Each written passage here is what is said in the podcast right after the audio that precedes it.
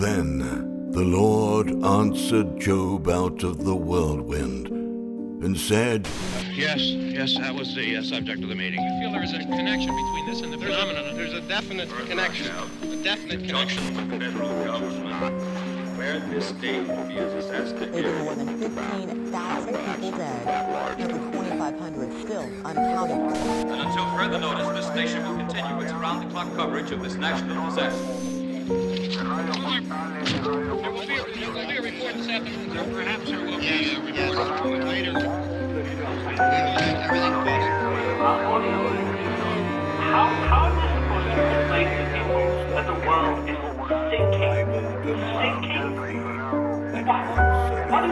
coming Yeah, pray it's for church.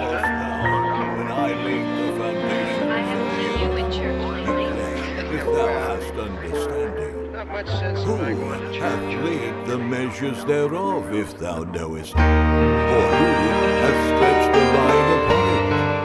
Whereupon are the foundations thereof fastened? Or who laid the cornerstone thereof? When the morning stars sang together, and all the sons of God shouted for joy? Or who shut up the sea with doors when it brake forth, as if it had issued out of the womb?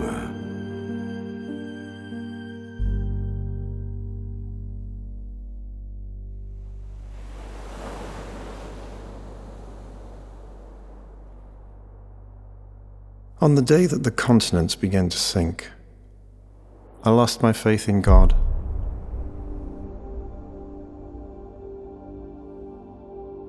It wasn't a crisis of faith brought on by the terrible news. I did not raise my fist to the sky and curse God for abandoning mankind. It was simply an absence, the sudden realization that something wasn't there. Where faith had been in my heart, there was nothing. And I couldn't tell whether that was good or bad. It just was. I'm sure you came to the church looking for answers, or rather, looking for reassurance. You needed me to be there, to tell you the sinking would stop, that God would command the waters as he once did for the Israelites, and I would have told you to pray, because prayer looks and feels like you're doing something, even when you're doing nothing.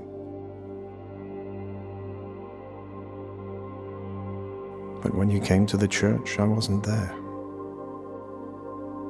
There were no comforting words, no rituals to ease the mind. There was just silence. I would like to tell you that I'm sorry, but I don't know if that's true.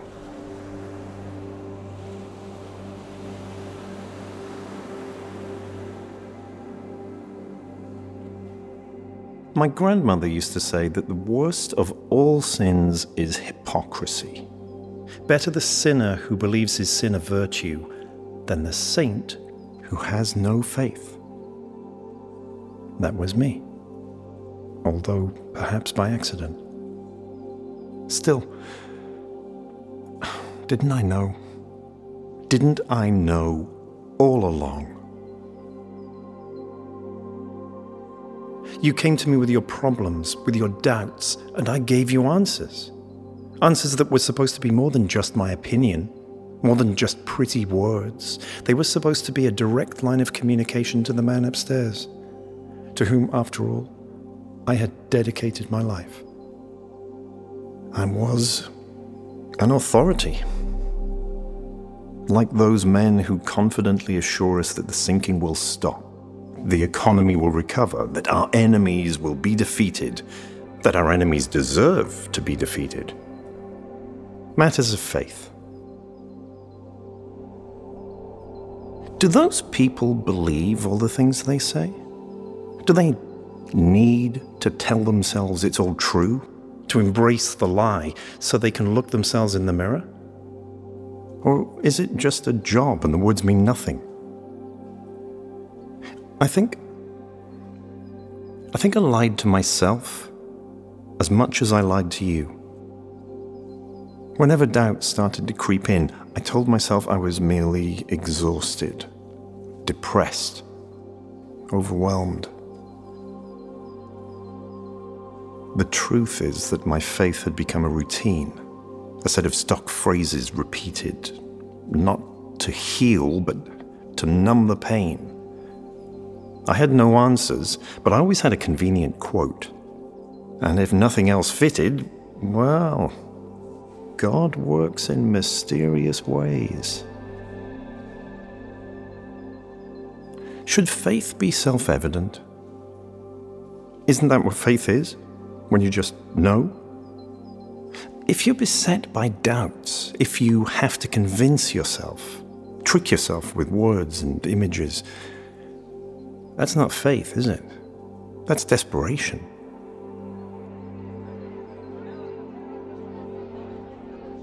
I remember how once, years ago, I was watching the news and a report came on about a wedding somewhere in the Middle East which had been hit by a missile launched from a drone. I saw the face of the bride who'd lost her family, lost the man she loved. And without thinking, I reached out in my mind to God and prayed. Prayed for the woman to find peace, prayed for the soul of the one who pushed the button. But now, as I sat there watching the news, seeing projection after projection of how quickly the waves would claim the land, that impulse to reach out was gone. There was no resentment, not even disappointment. There was just nothing. All of it the books, the symbols, all the physical trappings of my faith they were just objects. The church was not a holy place, it was just a building. It wasn't even my building or some kind of home. It was just a collection of bricks. If some kind of truth existed, if I belonged somewhere, it wasn't here. So I got up and started walking.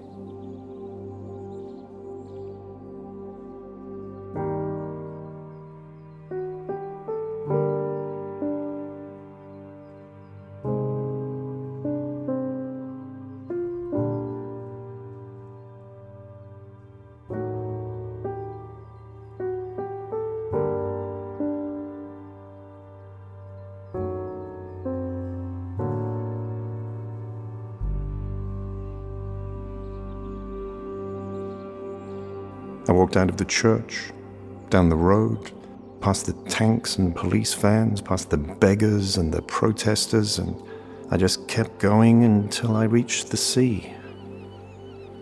People had assembled to watch the harbour sink. The waves were enormous, terrifying, incomprehensible in their sheer power. Cliffs on the eastern side of the harbour looked like they might collapse and the buildings had been evacuated. But someone was standing at the top of the lighthouse. When I arrived, one of the onlookers recognized me, and a police officer spoke to me. He said the man in the lighthouse was someone I knew, a fellow priest called Thomas. Would I be willing to try and convince him to come down before the whole thing fell into the sea? I agreed to do it. Losing my faith had not changed my moral principles, although it had robbed me of the words to properly express them. The policeman gave me a megaphone, but shouting at Thomas wasn't going to help, so I, I went up to the lighthouse myself. I thought about Thomas as I walked up the empty road, covering my face to avoid being blinded by the constant spray from the waves. Thomas had a different kind of faith than mine, one that I both admired and felt unsettled by. He'd grown up in a deeply religious environment, one in which the existence of God was taken as a given. And more than that, one in which faith was part of every common activity, discussed and celebrated openly and socially. That gave him a lightness, a levity almost, born of absolute certainty. Sometimes I envied how simple and clear the world felt to him. How easy that made it for him to be kind, to be selfless. But then sometimes I thought that if you were born into the faith, you never really come to God, do you? You're just told all the answers without having to look for them yourself. And is that still faith? Or is it just culture?